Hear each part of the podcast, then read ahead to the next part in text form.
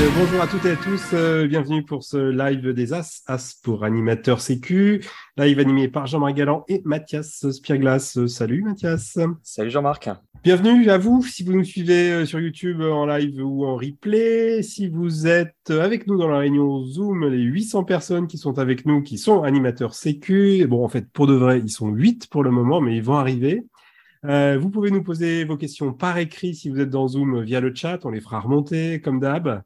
On est ensemble pendant une heure, on est, on est un peu rouillé, c'est après l'été, mais on garde les mêmes rubriques que d'habitude ou à peu près. L'actu de la sécu, l'actu du réseau, la S du mois, le chiffre du mois et surtout quarante minutes d'une belle grosse interview consacrée aujourd'hui à la question fascinante des assurances, question extrêmement glamour mais importante néanmoins, et avec deux invités hein, qu'on vous présentera dans euh, quelques minutes. On démarre Mathias avec l'actu du réseau des A S. Où en est le réseau ?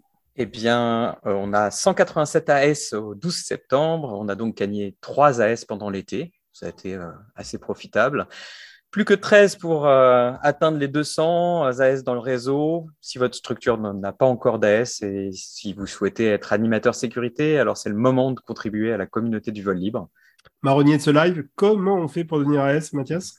Eh bien, c'est très simple. Il n'y a pas besoin d'A G, il n'y a pas besoin d'une instance décisionnelle particulière. Il suffit d'en avoir l'envie et on peut devenir A S quand on le veut. Se faire inscrire sur l'intranet fédéral Euh, par le bureau directeur de votre club et le tour est joué. Excellent. Quel est le programme du réseau, de ce beau réseau grandissant pour les mois qui viennent ? Alors, les semaines qui viennent déjà, pour commencer, euh, il y aura euh, à la Coupicard pas mal d'événements ou d'animations qui seront produites par et pour les A S. Euh, la première, c'est un apéro informel le samedi vingt-quatre septembre, dix-sept heures, sur le stand F E V L. Et il y aura aussi des animations autour de l'oubli d'attache. Euh, restez à l'écoute, plus d'infos ne tarderont pas à arriver. Il y a un le... rassemblement des A S aussi, je crois, bientôt. Oui, exactement, j'allais y venir. Euh, le premier et deux octobre prochain, donc dans quelques semaines, aura lieu le quatrième rassemblement des animateurs sécurité à Annecy. Il ne faut surtout pas tarder à s'inscrire. Je vous rappelle que la deadline, c'est demain, le quinze septembre, et que le nombre de places est limité, et surtout que c'est vachement bien. Nouvelle rubrique pour cette rentrée euh, qu'on va inaugurer aujourd'hui, le coin matos. On va sélectionner pour vous un ou deux produits euh, qui nous semblent intéressants du point de vue de la sécu. Euh, Jean-Marc. Ouais. Ouais, alors si vous avez un autre titre que le coin matos, un meilleur titre, on prend. Euh, donc, euh, ouais, premier objet sélectionné, s'il s'agit de trousses du pre- premier secours qui sont spéciales vol libre, elles ont été constituées par euh, Mathieu Verschave, un médecin urgentiste hein, qui est parapentiste par ailleurs.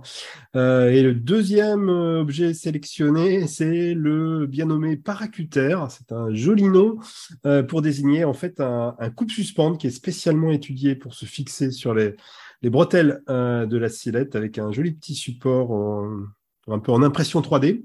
Donc, les deux produits sont distribués par euh, Rock the Outdoor. C'est un pur hasard. Euh, évidemment, on ne fait pas de partenariat commercial ou de placement de produits dans le live, mais quand même, on, on en profite pour saluer au passage René Allais de Rock the Outdoor, hein, qui est depuis assez longtemps impliqué sur ces questions de sécu.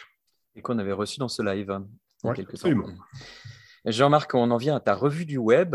Quelle est la première ressource ? Il me semble qu'elle est issue du dernier Parapente mag. Mais tout à fait, tu es bien renseigné, Mathias. Donc, c'est le Parapente mag de juillet et août, un article de Marc Boyer intitulé « Quel pied ce faux ami ?» Donc, en, en résumé, hein, l'argumentaire de Marc est le suivant. Le calpier partage la plupart des inconvénients du cocon sans en avoir aucun des avantages. Donc, alors, bon, bien sûr, comme souvent, hein, en parapente, c'est un peu plus nuancé que ça. L'article est plus nuancé, donc je vous conseille vraiment de, de le lire pour vous faire votre propre opinion. On ne va pas y manquer. Euh, deuxième ressource, on la doit à l'excellent blogueur journaliste allemand Lou Glitz, qu'on a convoqué à plusieurs reprises dans ce live aussi. Ouais, il faudra qu'on l'invite pour de vrai un jour, hein. tellement, tellement on le lit. Bien. Ouais, donc c'est, c'est, un, c'est un très très joli article de synthèse, hein, très documenté sur les effets euh, des canicules, sécheresses sur l'aérologie, donc thème d'actualité évidemment. Je rentre pas dans les détails, hein, lisez l'article, mais en tout cas la conclusion elle est, elle est sans appel. Euh, il va falloir adapter nos pratiques à ces euh, nouvelles aérologies qui sont amenées, on le sait bien, à se répéter. On peut d'ailleurs se demander si cela n'aurait pas un lien avec les chiffres du mois onze et vingt. Une petite précision peut-être, Jean-Marc ? Ouais, chiffre du mois onze pour onze pour cent. Donc onze pour cent, donc c'est une bonne nouvelle, c'est la hausse du nombre de licenciés en deux mille vingt-deux à la F F V L. Alors c'est toujours comparé à une année similaire, donc une année non Covid en deux mille dix-neuf. Et vingt, c'est vingt pour cent, c'est une hausse aussi, mais une moins bonne nouvelle. Euh, c'est toujours la comparaison deux mille dix-neuf et deux mille vingt-deux, mais c'est la hausse des accidents corporels, en tout cas de ceux qui sont déclarés à la F F V L. Donc du coup, euh, vous avez bien noté hein, que le nombre d'accidents progresse plus vite que le nombre de licenciés. C'est pas forcément une bonne nouvelle. Euh, est-ce que le canicule y est pour quelque chose ? C'est possible, mais en tout cas, euh, le D H V, donc la Fédé allemande, euh, a exactement euh, fait le même constat que nous sur la hausse de l'accidentologie en deux mille vingt-deux. Merci Jean-Marc. Troisième ressource, euh, un live Wingmaster très récent. Oh bah oui, tellement récent que c'est le live de, de dimanche. Euh, il est intitulé euh, « Je me suis craché, qu'est-ce que j'en fais ?» Donc comme souvent dans les lives euh, Wingmaster, euh, donc présentés par Jérôme Canaud et Septuré, euh, présenté par Septuré qui interviewe Jérôme Canaud pour être précis. Donc comme souvent, il y a des analyses euh, d'accidents en vidéo, d'accidents ou d'incidents. Euh, et dans ce live-là, il y a aussi de très très bons conseils, opinions, avis sur euh, quelles sont les bonnes postures pour euh, débriefer et les pilotes qui subissent des accidents. Donc, c'est pas inutile euh, de, de regarder ça pour des A S. Et on salue à l'occasion Jérôme Canaud et Sébastien pour l'ensemble de leur œuvre. Euh, ben, en fait, j'ai regardé, il y a quatre-vingt-dix lives en tout, hein, euh, près de quatre-vingt-dix, de une à deux heures chacun depuis, depuis deux mille vingt. Bon, j'ai envie de dire que c'est pas rien, hein, c'est, un, c'est presque un vrai, c'est un patrimoine hein, pour la pour la communauté. Donc, euh, chapeau bas à tous les deux. Oui, merci à eux. Merci Jean-Marc. Vous pouvez retrouver donc toutes ces ressources dans la description de la vidéo. Et on arrive à notre interview sur la gestion des risques et le vol libre. Interview consacrée aujourd'hui à la question des assurances dans le vol libre, sujet euh, à la fois crucial et euh, pas forcément glamour comme ça, mais on va, on va voir que finalement, assez, c'est assez glamour quand même, avec nos deux invités, Jean-Marc Arduin et Georges Charlon. Bonjour à tous les deux. Oui, bonjour. Euh, voilà, super. On est ravis de, de vous avoir avec nous euh, ce soir. Alors, euh, Jean-Marc Arduin, tu es cadre technique fédéral et tu es en charge du suivi de la commission assurance. Et tu es par ailleurs chargé de l'analyse des déclarations d'accidents avec lesquelles euh, tu peux faire euh, le lien, euh, un lien évident avec la question des assurances. Est-ce que j'oublie rien ? Est-ce que c'est bon pour non, toi ? C'est parfait, ça fait partie de mes missions, effectivement. Euh, jusqu'à là, rien à dire, Mathias. Excellent. Georges Charlon, tu es président de la commission assurance.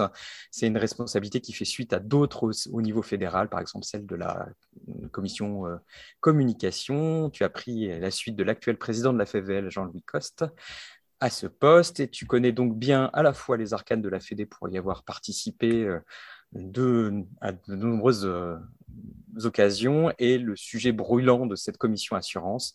Est-ce que c'est bon pour toi ? Est-ce que tu veux ajouter quelque chose ? Oui, bah c'est parfait. Hein. Moi, je voudrais quand même remercier tous ceux qui sont là ce soir parce que ils avaient un gros dilemme, c'était ou assister au live des assurances ou assister aux funérailles de la reine Elisabeth. Et je comprends que je comprends. Enfin, merci à ceux qui sont là. Voilà. Alors, pour commencer cette interview, ça paraît peut-être évident pour tout le monde, mais est-ce que vous pourriez revenir tous les deux euh, quand même sur euh, ce que ce que c'est une assurance pour vous, euh, voilà. Est-ce que euh... Oui. Alors, j'ai commencé et puis Jean-Marc complétera. Mais je voudrais en préambule dire qu'en France, il y a un code civil et que le code civil, il impose à chacun de, répa- de réparer les dommages qu'on cause à autrui. C'est l'article douze quarante du Code civil. Et lorsque la responsabilité d'un assuré est impliquée, c'est sa couverture en assurance, en garantie et en responsabilité civile qui permettra de réparer les dommages causés aux personnes, les dommages et leurs conséquences, parce que parfois il y en a, et les dommages causés aux biens. Les biens, c'est un atterrissage dans un champ cultivé, c'est... Enfin, Jean-Marc va donner des exemples parce qu'il faut que, illustrer les assurances avec des exemples. Euh, ça peut être se poser sur une ligne électrique. Bon, ça a des conséquences graves. Euh, et tout ça, c'est la responsabilité civile, c'est dans la vie courante comme dans la pratique de nos activités. Alors, la multirisque habitation, j'en profite pour vous dire que votre multirisque habitation ne couvrera, ne couvrera pas les risques aériens. Il y a beaucoup de compagnies d'assurance qui excluent le risque aérien. Et puis, le deuxième préambule, c'est que la fédération a des obligations. Et là, c'est le Code du sport. Donc, euh, le Code du sport, il y a, c'est l'article L trois cent vingt et un tiret un hein, qui précise que tout, les associations euh, et les, et les euh, sociétés, les fédérations sportives doivent souscrire une assurance en responsabilité civile pour leurs pratiques à elles-mêmes, pour leurs salariés et bénévoles et aussi pour les pratiquants. Euh, et il faut... Et, en rajoutant une petite chose, c'est que les assurés sont et les pratiquants sont des tiers entre eux. Ça veut dire quoi ? Ça veut dire que si Mathias vient percuter Jean-Marc et déchire la voile de Jean-Marc, vous êtes tous les deux assurés et, et licenciés à la Fédé, et votre assurance, bah, toi, Jean-Mathias, du coup, tu seras assuré, tu pourras, ça ne te coûtera rien. Il y aura peut-être une franchise hein, à vérifier. Voilà, ça c'était le préambule. Euh, après, ta question, c'était comment fonctionne l'assurance. Sauf si à ce niveau-là, Jean-Marc, tu veux intervenir. Non, non, non, c'est parfait tout ce que tu dis. Euh, il y a rien à dire. Donc, un petit éclairage donc, euh, pour que les gens comprennent, en fait, c'est que systématiquement, euh, comme euh, Georges l'a dit, l'article trois cent vingt tiret deux, là, obligation pour les fédérations d'assurer euh, en responsabilité civile, euh, entre autres leurs licenciés, et cetera. Ça veut dire qu'aujourd'hui, quand vous licenciez à la Fédé, automatiquement avec la licence, vous avez une assurance en responsabilité civile aérienne. Voilà. Voilà. Merci Jean-Marc.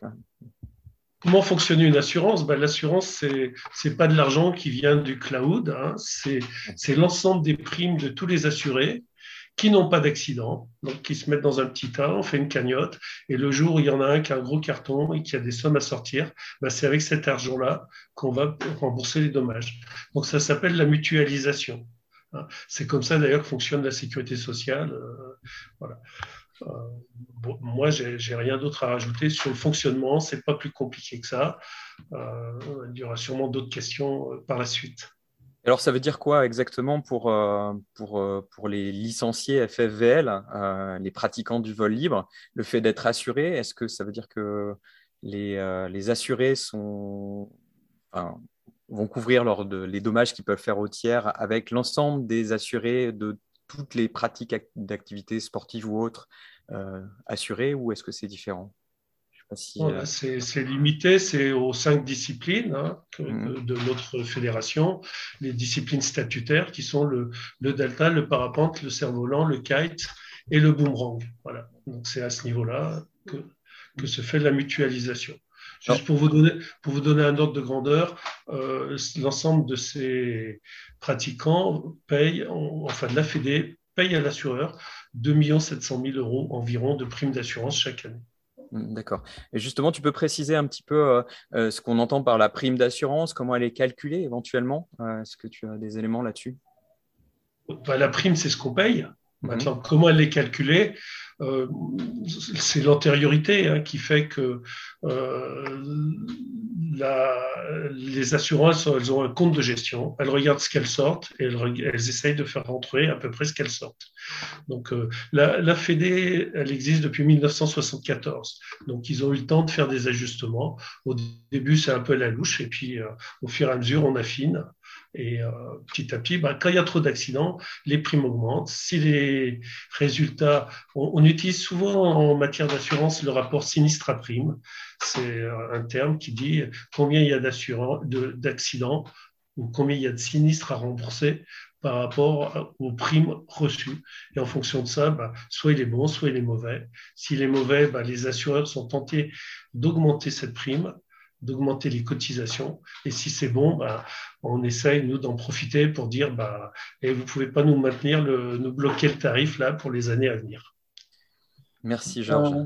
Jean-Marc, tu voulais ajouter ouais, quelque chose? Une petite remarque complémentaire, en fait, c'est que en fait, ce que débourse l'assureur n'est pas forcément lié au nombre d'accidents qu'on a. Bien sûr, si on a un grand nombre d'accidents comme cette année, on a une mauvaise année, comme l'a dit Jean-Marc tout à l'heure, euh, potentiellement, on augmente le risque que les euh, indemnisations versées par l'assureur soient plus grandes. Mais en fait, euh, ce qu'il faut bien se rendre compte, c'est qu'un accident à lui tout seul peut coûter une fortune. Voilà.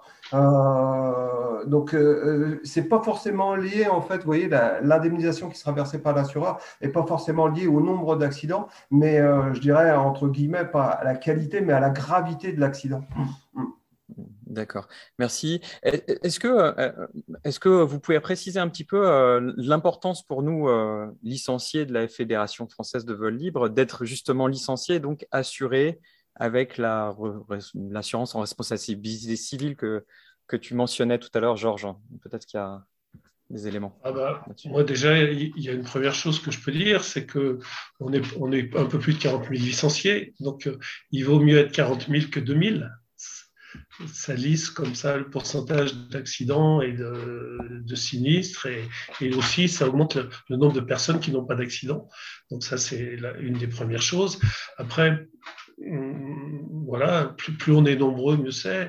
Euh, on peut faire euh, face au, au, au pouvoir public, face à la D G A C. Euh, c'est important qu'on soit très nombreux. Après, le, ce qui est important, c'est que la fédération a quand même négocié pour les assurés depuis de nombreuses années les meilleures garanties au meilleur prix. Et puis, en prenant votre licence, vous avez une assurance qui est vraiment adaptée à tous nos sports, à toutes nos activités, que ce soit le, le delta, le parapente, le kite, le boomerang et le cerf-volant. Je ne les ai pas dit dans l'ordre historique, mais ils sont tous là. Alors bien sûr, il y a des, il y a des activités qui sont plus à risque que d'autres.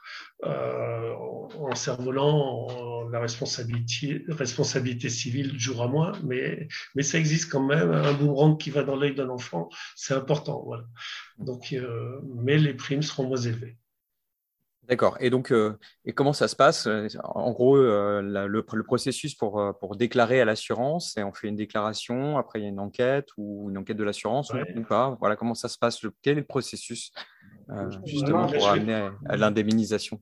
Donc, c'est assez facile. En fait, déjà, la première des choses qu'il faut comprendre, c'est que pour qu'on puisse faire jouer une assurance, quelle qu'elle soit, soit de la R C, soit de l'individuel accident, soit de la protection judiciaire, et cetera, la première des choses, c'est qu'il faut faire une déclaration d'accident. C'est obligatoire.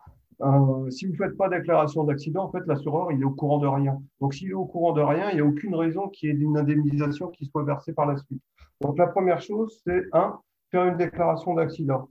Après, une fois que cette déclaration d'accident elle est faite, je parle de la R C, hein, là, d'accord, on parle de la responsabilité civile.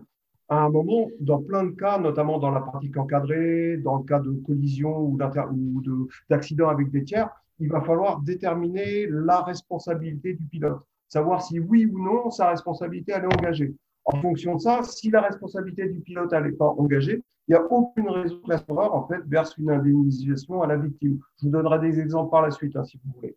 Et oui, puis, tu... dans un troisième cas, ce qui est important aussi pour qu'il y ait une indemnisation qui soit versée, ben, il faut que la victime la réclame. On peut très bien avoir un accident qui fait une victime. Si la victime ne, déclame, ne réclame rien par la suite, Euh, et ben, l'assureur, il n'a rien à verser. Donc euh, là, je vous ai donné en gros les quatre conditions pour qu'une euh, déclaration soit faite et qu'elle aboutisse à la fin à une indemnisation. Voilà. Il faut que tous ces facteurs soient, soient, soient mis en œuvre. Après, okay. Si vous voulez, je peux vous donner des exemples de, d'accidents concrets euh, qui montrent comment la R C est engagée, pourquoi, comment, et cetera, à quel niveau. Tu me diras, Mathias, quand tu veux que ouais. j'intervienne. Bah, n'hésite pas, hein, tu peux peut-être donner un premier exemple euh, à ce et moment-là. Bah, déjà, un premier exemple pour que les gens comprennent bien ce que c'est que l'A R C. Un pilote qui euh, vole tout seul, qui s'écrase dans la montagne, euh, qui cause aucun dommage à personne, et cetera, bah là, il n'y a rien du tout, il ne se passe rien, il n'y a pas de responsabilité civile, puisqu'à un moment, il n'y a personne qui, qui subit, en fait. Donc, il est tout seul à, à avoir son accident. Là, on ne parle pas de R C. Euh, les, le même cas, le gars qui va s'écraser, par exemple, dans une baie vitrée d'une maison, d'accord, là, il va causer des dommages à la maison, donc au bien d'une personne. Et là, à un moment, si vous voulez, il va falloir qu'il y ait un dédommagement euh, qui soit fait par la… Et c'est la responsabilité civile, en fait, qui va prendre en compte les sommes qui vont être engagées à ce niveau-là.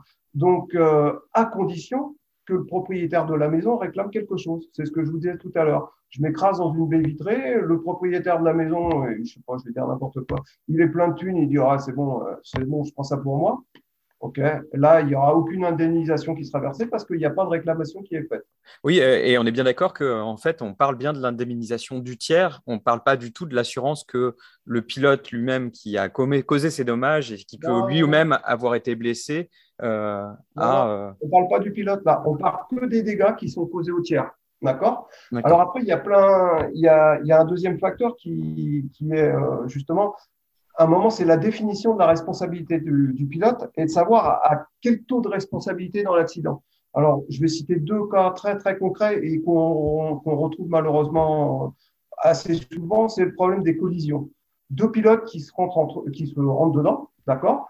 Nous, on a la déclaration qui nous arrive et il va falloir qu'on détermine quel est le taux de responsabilité de chacun, d'accord ? Donc, et c'est, c'est là que je vais faire un tout petit point de détail, c'est de dire que quand vous remplissez une déclaration d'accident, mettez le plus de détails possible dans cette déclaration parce que c'est grâce à ces détails que les cas techniques qui rendent un avis à l'assureur, je vous expliquerai après comment on fonctionne si vous voulez, si, si vraiment il y a des questions là-dessus, nous, on peut rendre un, un avis à l'assureur pour dire voilà, le pilote A, il est responsable à soixante pour cent de l'accident, le pilote B, il est responsable à quarante pour cent, ou quatre-vingts vingt, ou soixante-dix trente, et cetera. Mais pour qu'on puisse rendre cet avis, il faut qu'on ait une déclaration d'accident qui soit la plus exhaustive possible et qui nous donne le plus de détails de, possible pour qu'on puisse rendre un avis qui, qui est fiable, quoi. Voilà. Donc, le principe, c'est ça. Et euh, donc, imaginons, euh, Mathias et moi, on se rentre dedans. Euh, voilà, lors du prochain ensablement des A S, on va rendre, et on est tellement euphorique sur le voile qu'on ne fait pas gaffe à ce qu'on fait et tac, on est en collision tous les deux. Imaginons, je suis responsable à quatre-vingts pour cent de l'accident et Mathias à vingt pour cent. Parce qu'en tant que vieux cadre technique, je perds mes moyens et donc je ne fais plus attention à ce que je fais. Et bien, en fait, imaginons que la voile de Mathias, donc je suis responsable à quatre-vingts pour cent de l'accident, Mathias à vingt pour cent. Imaginons que la voile de Mathias est abîmée pendant cet accident et qu'il y en a pour trois mille euros de réparation. Euh, la responsabilité civile ne prendra en charge, ma responsabilité civile à moi, ne prendra en charge que quatre-vingts pour cent des montants de la réparation sur ta voile, moins le coût de la franchise. D'accord, d'accord. Donc, tu vois, si on imagine, tu as un dégât de trois mille euros, quatre-vingts pour cent, ça fait deux mille quatre cents balles, moins la franchise, trois cent cinquante, tu seras remboursé deux mille cent cinquante balles. Voilà. Et donc, en fonction du pourcentage, voilà, on comprend comment euh, marche, en fait, le, le, le montant de l'indemnisation. Alors, après, il y a des cas qui sont plus difficiles. Je donne un deuxième exemple et je m'arrêterai là après. C'est, euh, imaginons, je me pose sur un athéro et à un moment-là, il y a une spectatrice qui traverse le terrain et paf, je l'emplafonne. Elle est blessée, et cetera. Donc là, normalement, je dois, euh, bah voilà, ma responsabilité civile va prendre en charge les dégâts que j'ai occasionnés à la personne. Sauf que notre assureur, par exemple, dans ces cas-là, nous dit, attendez, est-ce qu'il y avait des panneaux qui stipulaient qu'à un moment, les spectateurs, euh, c'était un vrai terrain d'atterrissage et que les spectateurs n'étaient pas invités à aller dessus, et cetera. Tu vois, en fonction des conditions qu'on peut avoir autour de l'accident, sur ce, sur ce cas-là précis que je te nomme où je vais rentrer dans quelqu'un, soit ma responsabilité civile va prendre à cent pour cent les dégâts occasionnés à la personne, soit, si par exemple, il y avait un panneau d'information qui disait « Attention aux spectateurs, vous êtes sur un terrain d'atterrissage de parapente, vous devez faire attention à l'arrivée des aéronefs, et cetera » Et ben, tu vois, ma responsabilité ne sera plus engagée à cent pour cent, mais peut-être qu'à soixante ou cinquante pour cent. Et tu vois, et dans ce cas-là, du coup, eh ben, ma responsabilité civile ne prendra peut-être en charge que cinquante ou soixante pour cent des dégâts occasionnés à la personne. Voilà. Alors, imagine, imaginons, on est, on est d'accord que, que quoi qu'il arrive, l'assurance en responsabilité civile, euh, elle ne laisse pas l'assurer, entre guillemets, euh, même, si, même s'il y a cent pour cent de responsabilité pour le, pour la, pour le licencié, par exemple, ouais. euh, elle ne laisse pas le licencié euh, euh, sur le carreau, quoi. On est bien d'accord que l'assurance prend en charge les dommages qui sont faits aux tiers, même s'il y a cent pour cent de responsabilité. Ah ben, bah, d'accord. Si de responsabilité, euh, de toute façon, on va prendre cent pour cent des dégâts. Mais par contre, ce, que, ce qu'il faut bien comprendre, c'est que si je suis responsable qu'à cinquante pour cent, par exemple, de, de l'accident, si les cas techniques mettent cet avis-là, l'assureur, il prendra en charge que cinquante pour cent des dégâts occasionnés au tiers. Je te donne un dernier exemple, parce que c'est celui de la pratique encadrée, il est quand même intéressant, parce que c'est là qu'on a le plus d'accidents qui engagent la responsabilité civile avec des élèves. Un moniteur, bon, je, on prend l'exemple fédéral ou, ou professionnel, hein, c'est pas le souci, c'est la même chose, donne un, un, une consigne à son élève qui dit, bah, voilà, maintenant tourne vers ta droite et rejoins le terrain d'atterrissage pour te poser. Imagine l'élève, il tourne à gauche à ce moment-là et il va s'emplafonner dans un arbre, il s'abîme, et cetera. Il n'est pas du tout évident là, vu que le moniteur a donné les bonnes consignes, tu vois, je veux dire, a fait son boulot correctement. Nous, en tant que cas technique, toi, sur cet accident, on va dire la responsabilité du moniteur, elle n'est pas engagée. Et du coup, les dégâts au tiers, là, il est, et le, au tiers blessé, donc l'élève, il n'est pas du tout évident que ça soit la responsabilité du, euh, civile du moniteur qui les prenne en charge. Tu comprends ? Donc, en fait, la responsabilité civile, euh, l'indemnisation n'intervient que quand on a défini que la responsabilité du moniteur ou du pilote, et cetera, était engagée. Et aussi en fonction du taux de... de pourcentage qu'on, qu'on émet sur, sur l'accident. Alors, pour le fonctionnement, pour que les gens comprennent, en fait, toutes les déclarations d'accident sont lues par trois cadres techniques de la F E D. Donc, il y a moi-même, Patrick Geolier, j'aurais dû mettre moi-même à la fin, je m'excuse, Patrick Geolier, Manu, Manu Félix-Fort et moi-même. Tous les trois, on regarde tous les accidents, les uns derrière les autres, et dès qu'il y a euh, un accident en pratique encadrée ou un accident avec un tiers, nous avons, euh, nous, comme rôle, l'obligation de mettre un pourcentage de responsabilité et de déterminer si la responsabilité du pilote ou du moniteur est engagée. On envoie cet avis à l'assureur et l'assureur, après, il fait son boulot en fonction de l'avis qu'on a donné, en sachant que nos avis peuvent être à un moment contradictoires et que le tiers peut à un moment les remettre en cause et le pilote aussi. Hein. Tu vois, dans une collision, ça nous arrive souvent. Des fois, on dit euh, responsabilité à soixante quarante. Et puis, on a les pilotes qui nous appellent derrière et puis qui disent « Non, mais attendez, euh, pourquoi vous m'avez mis soixante pour cent de responsabilité quand en fait, moi, j'estime ne pas être responsable du tout. » Voilà. D'accord. Et, et donc, il faut trancher en fonction des nouvelles euh, déclarations qui sont faites, des nouveaux avis, et cetera. Mais et donc, là, je donc que je comprenne bien, euh, euh, le, les, les, l'équipe de cadre technique, là, donc, les, vous trois, là, vous, avez, euh, vous, vous discutez donc, sur les accidents qui, qui se sont produits et il euh, euh, y a une négociation où vous êtes souvent d'accord. Comment ça se passe? C'est un peu euh, la petite cuisine. Euh, mais c'est vrai que des fois, on a des avis qui, sont, bah, qui divergent un peu, notamment quand il faut établir des responsabilités. C'est vachement compliqué. Tu vois, mmh. je veux dire, quand deux pilotes se rentrent dedans, qui sont à la même hauteur… Euh, Des fois, c'est vraiment compliqué de savoir si c'est lui ou l'autre. Quand on ne sait pas, on met cinquante cinquante. Je t'avoue, on fait comme ça. Et, euh, et quand vraiment, c'est des choses qui sont flagrantes, qu'on, sait, qu'on comprend le contexte, qu'on a des vidéos, qu'on arrive à voir, et cetera. Là, des fois, on arrive à mettre des pourcentages de responsabilité qui sont plus tranchés. En savoir, c'est une grosse responsabilité. Hein. Quand tu mets un quatre-vingts vingt pour cent, euh, le pauvre mec qui a vingt pour cent de responsabilité, tu vois, je vais dire, s'il a abîmé la voile de l'autre, euh, l'autre, il est content. Quoi. Parce qu'en gros, en remboursement, il prend que vingt pour cent de… Enfin, du, du, du montant des dégâts occasionnés. Quoi. Donc, euh, ça a des conséquences. Ouais. Merci Jean-Marc. Euh, je vais demander à l'autre Jean-Marc euh, s'il n'y a pas des questions des A S à faire remonter. Je, je crois que… Je voudrais, pardon, je voudrais intervenir juste pour compléter ah. sur, vas-y, vas-y. Sur, un plan, sur un plan pratique. Déclaration d'accident, il faut aller sur le site de la F F V L. Dans la partie, il y a un onglet licenciés et dirigeants. Et là, vous avez un endroit déclarer un accident. Ça doit être fait dans un délai relativement court. Si la personne n'est pas capable, parce qu'elle est blessée, de faire une déclaration d'accident, il faut que quelqu'un le fasse à sa place. Mais il ne faut pas laisser traîner pendant des jours et des semaines. Et, et de la même manière, c'est délai légal, c'est cinq jours. Voilà, ouais, c'est ce que j'ai compris. Et du coup, je ne sais plus ce que je voulais dire derrière, mais c'est pas grave. Si je voulais parler de l'assurance rapatriement, euh, si vous, puisque vous êtes animateur sécurité, donc vous êtes dans vos clubs, si quelqu'un se blesse dans, dans votre club, il ne faut pas organiser son rapatriement par vous-même.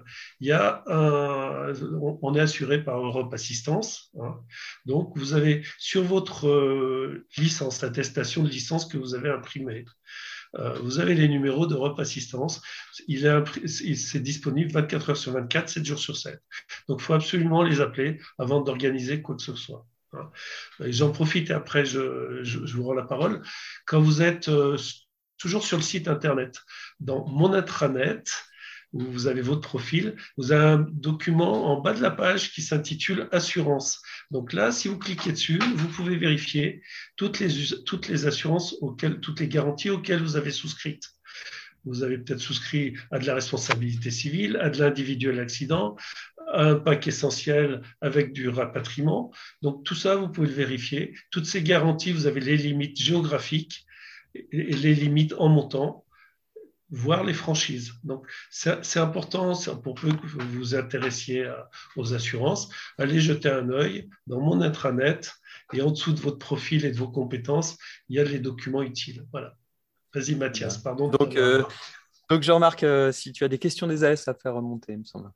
Bon, déjà, si vous réussissez à vous connecter à votre intranet, c'est que vous êtes un bon élève fédéral, et donc on vous félicite chaudement.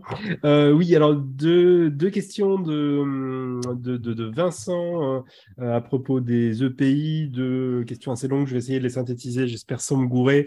Euh, donc, euh, ça concerne les E P I, les casques et les protections. Donc, Vincent nous dit euh, que c'est recommandé en école, mais pas obligatoire, donc ça, je ne suis pas sûr. Euh, euh, et, et ça, ça question, c'est quelle sera, euh, quelle serait l'attitude de l'assurance en cas d'accident en école, je suppose, euh, euh, si euh, l'élève n'est pas équipé avec un E P I. En fait, c'est hyper simple. Je vais, euh, le contrat d'assurance, il explique qu'à un moment, il faut respecter les règles qui sont spécifiques au vol libre et notamment les règles fédérales. Donc, les règles fédérales sur les E P I, elles sont très claires. Hein. C'est un, un moment, on les entretient en bon père de famille. Et aujourd'hui, dans une école professionnelle, on a une obligation de tenir un listing, en fait, sur lesquels on… Alors, ça peut être un simple fichier Excel, hein, où on montre à un moment… Euh, qu'on a fait un, je veux dire, un entretien visuel des casques et qu'on a vérifié au moment où on les donne à la personne qui sont a priori en état de fonctionnement. Voilà, c'est tout. Donc euh, aujourd'hui, euh, bah, il suffit d'avoir ça dans son école, d'avoir montré qu'on faisait le suivi de, des E P I et ça suffit pour être assuré normalement. Alors après, si ce suivi il n'est pas fait correctement, je ne pense pas que l'assureur il va aller nous chercher des noises, d'accord ? Euh, c'est plus la C C, la répression des fraudes à un moment quand on fera le contrôle de l'école qui va à un moment expliquer à la personne et au moniteur qu'il n'a pas fait son boulot correctement.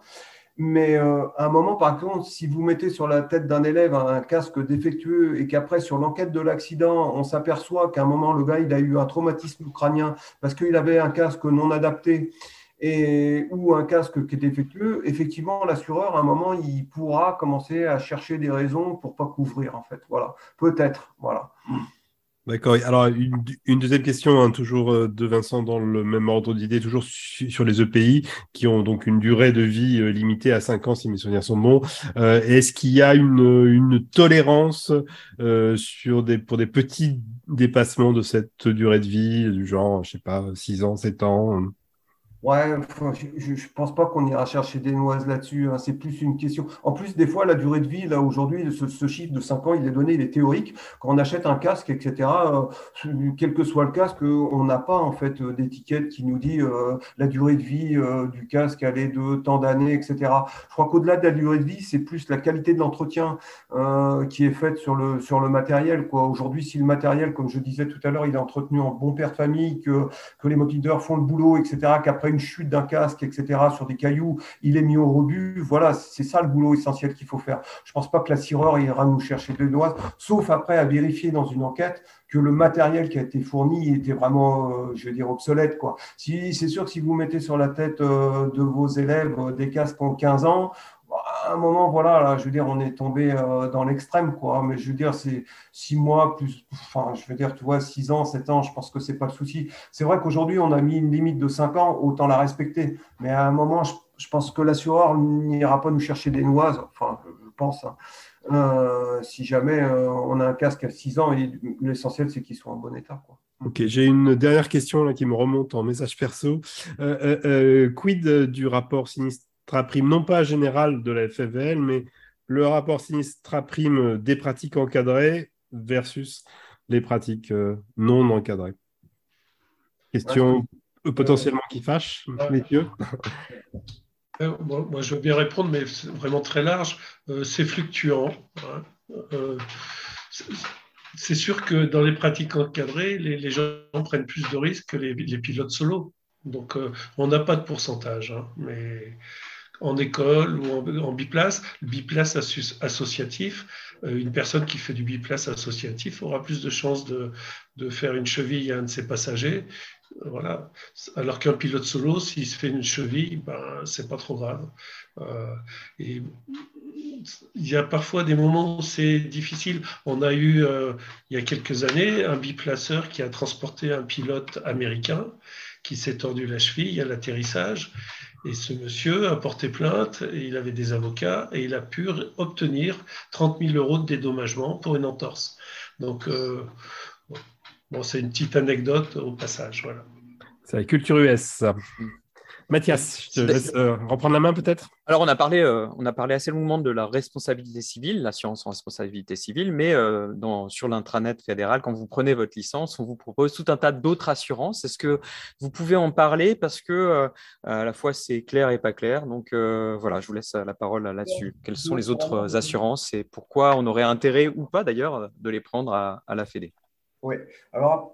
On, on, je fais un petit récapitulatif. Donc, vous aurez tous compris que quand vous prenez une licence à la Fédé, vous avez obligatoirement, vous avez de fait une assurance en responsabilité, en responsabilité civile, par contre, qui est associée à la prise de licence, à la première source. Ça, c'est une obligation. La Fédé, elle n'a pas le choix. Hein. C'est ce que, on est obligé de la délivrer avec la, avec la licence. Après, vous avez des assurances qui sont optionnelles, que vous pouvez prendre ou ne pas prendre. C'est de votre responsabilité personnelle. Alors, la première, c'est l'individuel accident. Donc, celle-là, elle sert à couvrir le pilote lui-même quand il a un accident. C'est-à-dire que le gars, là, qu'on disait tout à l'heure, qui s'écrase dans la montagne tout seul et euh, où la responsabilité civile ne sert à rien, là, l'individuel accident, elle va servir à quelque chose parce qu'elle va servir à couvrir les dégâts, potentiellement, les dommages qu'il aura subis lors de son accident. Donc, l'individuel accident, c'est de votre choix. Il y en a quatre possibilités. Hein. Il y a quatre packs. Et en fonction du pack que vous prenez, alors qui va du moins cher au plus cher, c'est du pack essentiel au pack premium, là, et ben vous avez des remboursements qui sont différents et vous comprendrez bien que plus vous payez, plus vous allez avoir des remboursements qui seront élevés. Les remboursements pour le premier pack, c'est dix mille balles sur, la, sur, la, sur, l'individu, sur le décès invalide. Capital décès. Pardon. Et le plus gros, il va être à cent cinquante mille euros. Voilà, c'est pour vous donner un ordre d'idée. Donc, quand vous prenez cette I A, elle est associée aussi à une assurance rapatriement. Georges en parlait tout à l'heure. C'est une assurance qui est essentielle. À un moment, ce qu'il faut comprendre, on va donner un exemple. Hein, quand vous, vous avez un accident sur le domaine skiable en hiver, et cetera, les secours viennent vous chercher. On dit toujours, les secours sont gratuits en France. Bah oui, ils sont gratuits en France, sauf l'hiver sur le domaine skiable. Et donc, un hélico, quand il vient vous chercher l'hiver sur le domaine skiable, en gros, c'est une facture de quatre mille boules. Euh, et bah, si vous n'avez pas d'assurance rapatriement, bah, les quatre mille boules, ils sont pour vous, quoi. L'assurance rapatriement, ça sert à couvrir en fait, les, euh, les frais. Et je rejoins ce que disait Claude tout à l'heure, qui est hyper important. En cas d'accident, par exemple, à l'étranger, n'engagez pas des procédures de rapatriement tout seul. Si vous faites ça tout seul, vous êtes sûr que Europe Assistance, votre assureur, potentiellement, il vous dirait non, mais attendez, moi, je suis pas d'accord avec ce que vous avez engagé. Je ne veux pas, je vous rembourserai pas ce que vous avez déjà engagé comme frais, quoi. Donc, à un moment, la première démarche, et Georges, il a insisté là-dessus, c'est que quand on a une, quand on a un accident à l'étranger et qu'on veut faire jouer l'assurance rapatriement, hormis les premiers secours qui sont à faire, ça, de toute façon, on ne peut rien y faire, mais ce n'est pas vous qui allez les engager. C'est, c'est, euh, voilà, ça, ça va se faire quand vous appellerez les secours. Mais tout ce qui concerne le, rap- le rapatriement, c'est j'appelle Europe Assistance, il y a un numéro de téléphone dédié et vous suivez les consignes et c'est eux qui s'occupent de tout. Un petit détail hein, sur le rapatriement, parce que peu de pilotes le savent, quand vous êtes à l'étranger, l'assurance rapatriement, elle est valable pendant quatre-vingt-dix jours. C'est-à-dire qu'au-delà de quatre-vingt-dix jours de sortie du territoire, si vous avez un accident, l'assurance rapatriement, elle ne marche plus. Personne ne le sait, ça, parce que c'est écrit euh, sans doute en trop pour qu'on aille le lire.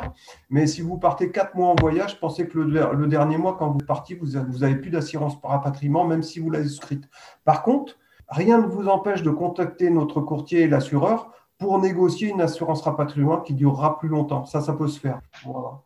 Euh, Jean-Marc, juste, je t'interromps, comme tu es passionné par ton sujet, tu scandes toutes tes réponses en tapant comme ça, et donc ce qui fait vibrer l'ensemble de notre public. Pardon. Et euh, donc, j'étais sur l'I A et l'A R, donc voilà, pas grand-chose à, à dire, si ce n'est que si, par exemple, quand on fait du biplace, Georges en a parlé aussi, hein, il y a un petit pack euh, individuel accident, assurance rapatriement, que tout biplaceur peut prendre pour son passager. Honnêtement, ça coûte cinquante-quatre balles et ça vaut vraiment pas le coup de ne pas le prendre, quoi. Je veux dire, ça évite de systématiquement pour le passager d'éviter de se retourner contre son pilote pour essayer de faire jouer sa responsabilité civile, l'un n'empêchant pas l'autre. Ce n'est pas parce qu'on euh, a un pack euh, individuel accident plus euh, assistance rapatriement pour le passager qui va être couvert jusqu'à un certain nombre d'euros qu'on ne peut pas jouer, donc on peut faire jouer la responsabilité civile en plus. Mais souvent, ça, fait, ça permet d'apaiser les passions. Voilà. Et puis, que dire de plus? Tu n'as pas parlé de la, l'assurance matos d'une part et de l'autre côté, d'autre part de la protection juridique, si je, ouais, allez, je peux te relancer là-dessus. Euh, Georges, tu compléteras si je dis des bêtises. Possibilité d'assurer son matériel à la F E D, oui, ça vous pouvez le faire, avec deux formules, hein, formule dégâts matériels et formule dégâts plus vol, c'est les formules A et B hein, que vous avez dans le, quand vous avez la possibilité. Et vous avez trois possibilités, de, c'est zéro à mille euros, euh, mille un à deux mille euros et deux mille un à trois mille euros. Voilà, vous assurez votre matériel en fonction de… Bah, son état de vétusté, et vous choisissez euh, soit l'option A, soit l'option B, et cetera. Voilà. En sachant qu'il y a une franchise systématique qui est appliquée, c'est de cent euros en cas de… Alors, sur l'assurance matérielle, hein. Là, c'est cent euros et en cas de vol, c'est vingt pour cent du montant de l'indemnité. Voilà. Et euh, la dernière, c'est la P J, non, la protection judiciaire. Alors, celle-là, je ne comprends même pas pourquoi on ne la prend pas. un euro cinquante. Euh, et celle-là, elle est primordiale. Je vais vous expliquer. Je donne un tout petit exemple. Quand vous avez un accident avec un assuré de la F E D, il n'y a aucun problème parce que, comme disait Georges tout à l'heure, on est tiers entre nous. Donc, c'est le même assureur, et cetera. Par contre, demain, vous avez un accident avec un pilote étranger ou un pilote qui n'est pas assuré à la fédération. Imaginons que c'est lui qui est en tort. Donc, vous allez vous essayer de vous faire dédommager en faisant appliquer, euh, en réclamant auprès de son assureur et, et euh, en essayant de faire jouer sa responsabilité civile à lui en espérant qu'il en ait pris une. Le problème, c'est que dans nos contrats d'assurance à nous, on n'a pas de défense recours. Donc, en fait, notre assureur ne va pas nous aider. C'est donc vous, en tant que pilote, qui, qui allez être obligé de faire une démarche, en fait, auprès de l'assureur du monsieur, et cetera, pour, euh, bah, pour essayer de récupérer une indemnisation. Et là, ça peut être compliqué si le monsieur est, par exemple, de mauvaise foi ou n'a pas vraiment envie, ou vous avez un, un assureur récalcitrant en France. Et bien là, la protection judiciaire, elle est, judiciaire, pardon, elle est essentielle. Parce qu'elle va vous permettre de couvrir potentiellement une partie de vos frais d'avocat si vous engagez des, des réclamations contre le monsieur. Donc celle-là, un euro cinquante, ça ne vaut vraiment pas le coup de s'en priver. Ok, super. Effectivement, euh, donc je vais repasser la parole à Jean-Marc pour des questions des A S, parce que ça suscite pas mal de questions, ces histoires d'assurance. Est-ce que je peux intervenir? Excuse-moi, Mathias. Oui, Georges, pas de problème. Oui, il y a trois petites précisions. D'abord, la, la protection judiciaire, vous avez corrigé, c'est la protection juridique. Oui. Et ensuite, le, le tout risque matériel, je pense que c'est, c'est vraiment intéressant parce que si vous prenez l'avion, si les, au moins les premières années, ça vaut vraiment le coup parce que c'est pas, c'est pas hyper cher euh, quand on a une matériel neuf. Et je voudrais juste compléter par rapport à la R C, la responsabilité civile, qu'on a systématiquement lorsqu'on souscrit, on prend sa licence. Il, est, il y a associé à ça une extension sport de pleine nature, une responsabilité extension de pleine nature. Euh, Jean-Marc le sait, mais il a tellement de choses à dire effectivement que... ça et c'est important parce que euh, voilà c'est, et c'est gratuit, enfin c'est pas gratuit mais c'est pris en charge par la fédération. Et comme tout à l'heure il m'a appelé Claude au lieu de m'appeler Georges, je lui en veux pas du tout, mais c'est le moment pour faire une transition parce que on peut pas parler d'assurance à la Fédé sans parler de Claude, euh, Claude Beaumont, qui est là huit heures euh, par jour, vingt-quatre, tout, tous les jours de la semaine, et qui, elle, traite tous tout, tout les dossiers.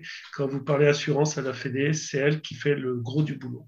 Et avec elle, avec Jean-Marc, avec moi, on se réunit vraiment euh, tous les mois pour suivre les dossiers, mais c'est surtout elle qui est la, la cheville ouvrière. Euh, et je rappelle aussi que la commission des assurances, c'est... Bah, c'est, c'est les trois personnes que je viens de citer, mais il y a aussi un élu qui s'appelle Michel Meyer, enfin un représentant de, voilà, euh, non professionnel, et on a deux professionnels que je vais citer parce que vous les connaissez certainement, c'est Pierre-Paul Menegoz et euh, Pierre Brems, qui sont tous les deux, font partie de la commission des assurances. Alors l'été, eux, ils sont débordés, c'est normal, ils sont moniteurs, mais dans les périodes où c'est plus calme, eh ben, ils nous font remonter les, les réclamations des professionnels, parce qu'il faut que tout le monde soit représenté dans cette euh, commission des assurances. Euh, voilà, c'était ma petite, euh, mon, petit, euh, mon petit quart d'heure. À toi, Mathias. Merci. Ok, pas, pas de problème. On va prendre les questions des, euh, des, des, des A S. Je crois qu'il y en a pas mal. Et, euh, finalement, le sujet suscite plein de, plein de questions. Donc, euh, Jean-Marc, ouais, je te laisse euh, la parole. C'est pas l'avalanche non plus, mais on en a au moins deux. Euh, euh, question euh, concernant les, les I A euh, concurrentes, entre guillemets, proposées par euh, d'autres, euh, d'autres assurances, que ce soit, je sais pas, la C A F, la, la MAIF. Qu'est-ce que vous voudriez dire là-dessus? Est-ce que là, il y a une position fédérale euh, sur ces I A? En fait, l'I A, c'est, c'est une option. Donc, euh, je veux dire, chaque, chaque pilote fait ce qu'il veut. C'est, c'est vrai, par exemple, quand vous êtes assuré à la MAIF, en fait, autant la MAIF ne vous couvre pas en responsabilité civile pour la pratique du parapente, autant euh, sur le contrat Praxis, si je ne me trompe, euh, je, je crois que les, les pilotes sont assurés en, en individuel accident. Donc, c'est vrai qu'à un moment, on peut toujours se poser la question, à quoi ça sert, en fait, de doubler, euh, de doubler les assurances? Et effectivement, là, moi, je, re, je, je, je, je rejoins la, le, le positionnement de la plupart des gens. C'est pas la de prendre une deuxième assurance en individuel accident à la F E D E si jamais vous êtes assuré correctement ailleurs, c'est pas le souci. Euh, c'est une, la F E D E a obligation de vous proposer euh, cette option. Elle vous le propose, vous la prenez ou vous la prenez pas, c'est, c'est de votre choix, quoi. Par contre, après, ce qui est intéressant, c'est d'aller voir les degrés de couverture. Euh, je vais revenir par exemple sur la. Beaucoup de gens en fait se... ne veulent pas se licencier à la F E D I, se dire non, mais moi je ne vais pas prendre une E R C parce que je suis déjà assuré au vieux campeur et j'ai déjà une E R C au vieux campeur. Regardez les contrats, regardez comment vous êtes assuré. Quand vous prenez une E R C à la F E D E, euh, la E R C ça couvre deux virgule cinq millions sur les dégâts et cinq millions en... quand il y a de la pluri-assurance. Donc c'est énorme. Quand vous êtes assuré au vieux campeur, euh, le contrat c'est un virgule six million. C'est plus la même chose. Il y a quand même un, euh, donc à un moment, si vous avez un accident en R C au vieux campeur et que l'A R C, le dégât, il se monte à deux virgule quatre millions, je dis n'importe quoi, euh, et ben à un moment, il y a un manque à gagner de huit cent mille balles quand vous êtes au, au vieux campeur. Et les huit cent mille balles, il fallait les sortir. Donc je suis. Regardez ça. À un moment, c'est quand même. Il faut comparer, quoi. Savoir jusqu'à quel point on est et quels sont les montants de la couverture d'assurance. Attention à, au coup que tu donnes sur, sur ton... Ah, je m'explique. Ah, c'est, non, la passion, c'est la passion, c'est la passion. J'ai, j'ai, j'ai une... C'est passionnant, cette, ce sujet des assurances. J'ai une deuxième et dernière question à faire euh, remonter. Hey, Mathias, euh... attends, attends, moi, je, je voudrais compléter un peu. Euh, parce que, il n'y a pas de raison. Euh, moi, je ne dissocie pas l'assurance de la licence. Hein. Mais à contrario, je pourrais très bien dire, moi, je vais bientôt avoir soixante-dix ans. Si je vole encore dix ans, c'est bien. Si dans dix ans, j'en ai rien à faire de ce qui se passe à la F E D E, s'il n'y a plus de, s'il y a plus de sites, s'il n'y a plus de, de représentants qui peuvent parler au, au pouvoir public, euh, eh ben, je vais aller m'assurer dans une autre, dans un autre organisme. Par contre, si je m'intéresse à la F E D E, si je m'intéresse, tous les animateurs de sécurité qui sont là ce soir, vous êtes tous des gens convaincus, vous avez envie de participer à la vie de la F E D E. Depuis dix-neuf cent soixante-quatorze, il y a des gens qui sont battus pour défendre des sites, Euh, pour que les handicapés puissent accéder à nos disciplines, euh, pour qu'il y ait des formations de haut niveau, pour que les écoles euh, soient labellisées, qu'il y ait un réseau dans toutes les disciplines. Euh, donc c'est, c'est ça important. Et en vous licenciant, en vous licenciant, vous contribuez. Alors vous, vous ne financez pas tout, mais vous contribuez euh, à ce que la F E D E continue à avoir ses missions. Hein, et, et ça permet aussi de négocier des assurances qui, compte tenu des risques qu'on prend, Euh, sont quand même plutôt bien, euh, sont un bon rapport qualité-prix. On fait, on joue pas au ping-pong, euh, on joue pas au volleyball, euh, même si parfois on peut prendre un coup sur la tête. Et euh, c'est pour ça que les assurances sont parfois, certains les trouvent chères. Après, il y a parfois des cas de figure où les gens ont besoin ou ne peuvent pas suivre. Ça, je peux les comprendre. On, a, on, va, on va pas leur jeter la pierre, mais moi, je pense que c'est important. Quand on peut le faire, bah, on est... l'histoire du vol libre elle a commencé en dix-neuf cent soixante-quatorze. Moi, j'ai envie de continuer à ce qu'elle vive et, que... et continuer ce rêve, quoi. Mmh. Je crois que tu prêches des convertis je... ici ce soir. Exactement. Euh, c'est pour ça que j'en profite. Une dernière question super rapide. Euh, question oh, rapide. Question, je, je peux me permettre deux petites une, deux petites. Allez, Jean-Marc, vite. Déjà, un, c'est pas cher. Chez nous, les assurances sont pas chères. Un pro, par exemple, quand il prend une R C Pro, ça lui coûte cinq cent trente euros à l'année. Je vous donne un exemple. Un guide de haute montagne, quand il s'assure à l'année, c'est mille deux cents euros. Vous voyez, pour des métiers qui sont à peu près similaires, et cetera. Chez nous, un pro, c'est cinq cent trente balles. Un guide de haute montagne, il s'assure, c'est mille deux cents. Donc, nos assurances, ça ne sont pas chères. Euh, ça, c'est la première remarque. Et deuxième, j'ai une remarque, je voulais à tout prix la faire. Il y a un lien évident entre le coût de l'assurance et ce que fait par exemple la commission technique et sécurité. Toutes les actions que, qui sont mises en place, donc euh, le réseau des A S, euh, les opérations Voler Mieux, toutes les informations qui sont données, et cetera par la C T S, tout ça, si tu, c'est, c'est des choses qui sont communiquées à notre assureur et qui servent dans la négociation des tarifs. Donc, ce sont, des, ce sont vraiment des actions qui sont primordiales et je, je crois que c'était intéressant de le noter ici ce soir. Ouais, et j'ai oublié, mais je veux, je, veux, je veux absolument terminer là-dessus, enfin en tout cas, c'est le soutien aux compétiteurs euh, et aux sportifs de haut niveau. Et on a une équipe de France qui a fait des merveilles en Serbie, on a une championne d'Europe là, qui a terminé il n'y a même pas quatre jours, quoi. Euh, on a eu des championnats du monde de boomerang où, on a, où les gens ont brillé avec Maria Priou, donc Cathy Davos, championne d'Europe. Je ne vais pas vous sauter, citer les noms de tous nos champions de parapente en, en distance. Et ça, en prenant votre licence, ben, vous, vous les aidez à avoir leur place, à faire connaître la Fédé et nous, à nous donner de la force pour négocier nos prix, nos tarifs d'assurance. Merci beaucoup. Est-ce que, Jean-Marc, tu veux poser ta question courte ou pas du tout? Ouais, mais vraiment. Ouais, je pense, je pense qu'on a, on, on a plus le temps. Bon, on n'a plus cas, le temps. Très bien. Un grand merci à tous les deux. C'était un chouette moment à, pour parler d'un sujet pas forcément glamour et vous l'avez tellement bien animé que c'était, c'était un plaisir. On va passer donc euh, à l'animateur Sécu du mois. Euh, donc, on a le plaisir d'avoir avec nous euh, Françoise Leric du club Blanche Ascendance. Bonjour Françoise. Bonjour Mathias. Alors le jeu, Françoise, tu nous entends ? Oui, oh oui, très et, bien. On te, et on te voit, génial. Donc le jeu, c'est, tu connais, hein, c'est de te soumettre à un flot de questions standards, toutes les mêmes. Déjà, Blanche Ascendance, où est ton club ? eh ben, Il est dans les Alpes de Haute-Provence, à Montclar. Même si je suis parisienne, je fais partie d'un club aussi euh, qui est dans les Alpes du Sud. Alors combien de membres a ton club ? Blanche Ascendance. Une, une trentaine. D'accord. Et toi, tu voles depuis combien de temps et avec quelle aile ? Je vole depuis quatre-vingt-six. Euh, tu feras le calcul. Euh, et je vole d'une part avec une Masala, en vol rando, en vol, vol et ski. Je vole souvent avec ma Masala. Et j'ai aussi une Chili quatre. Pour du vol plutôt de distance, mais j'en fais de moins en moins. Euh, est-ce que tu peux nous rappeler les pratiques euh, qu'ont les membres de ton club ? Ben, on vole beaucoup sur site, à Montclar euh, ou à Saint-Vincent-les-Forts. Euh, il y a pas mal de, d'adeptes du vol rando. Euh, on a certains membres qui, sont, qui connaissent très très bien euh, le... Tout, tous les sites dans l'Ubaye ou dans, sur la vallée de la Blanche. Du coup, on fait plein de randos euh, super sympa. Et puis voilà, et vol de site. Un truc que tu adores en parapente ? euh, Voler, randonner, voler avec mes petits-enfants. Ça, c'est, c'est le top. Et un truc que tu détestes en parapente ? Ben, je déteste quand il y a des accidents. Je déteste... Euh, Euh, l'espèce de, de comment dire euh, cette, cette course à je veux voler, je veux voler alors que les conditions ne sont pas là, et ça c'est, je déteste ça. Qu'est-ce qui t'a amené à devenir A S ?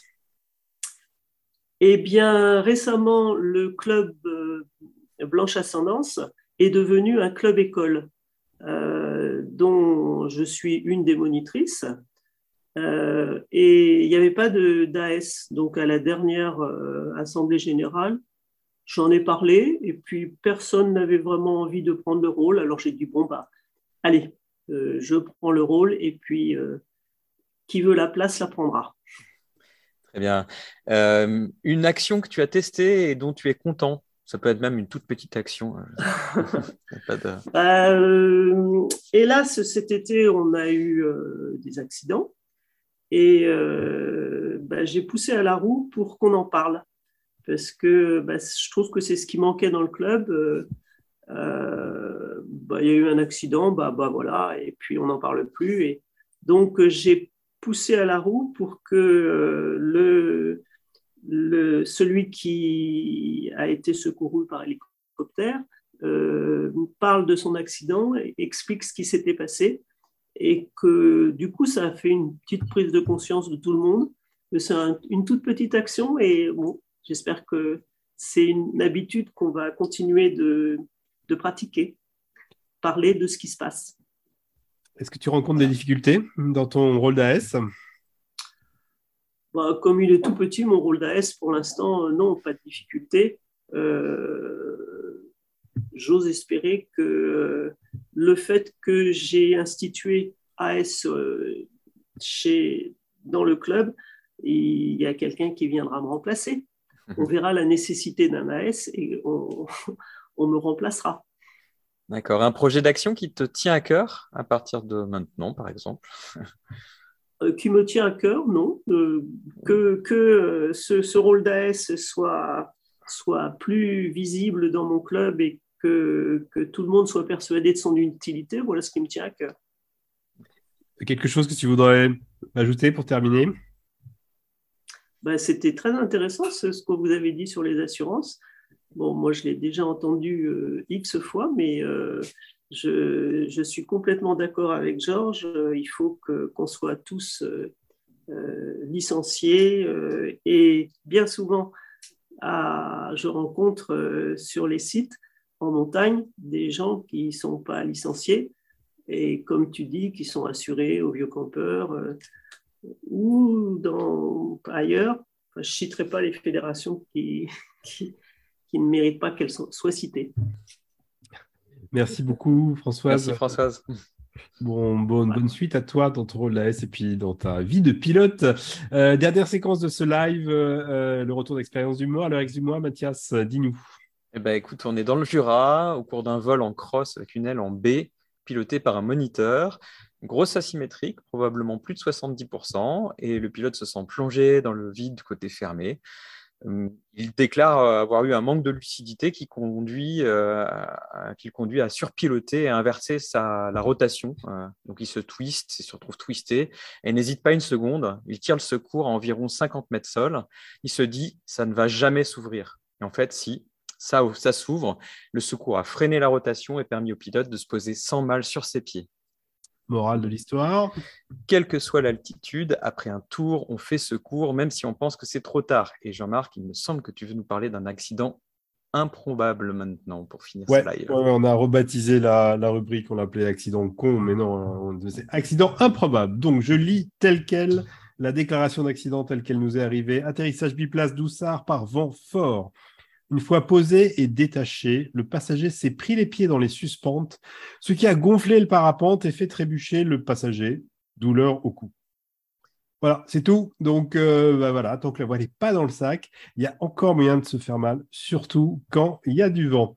Euh, et ben, je crois qu'on est arrivé au bout de ce live de la rentrée. Encore un grand merci à tous, les A S, euh, les questions posées. Désolé, on n'a pas eu le temps de, de toutes les faire... Euh, remonter. Merci à nos invités Jean-Marc Arduin, Georges Charlon, Françoise Leric, l'A S du mois.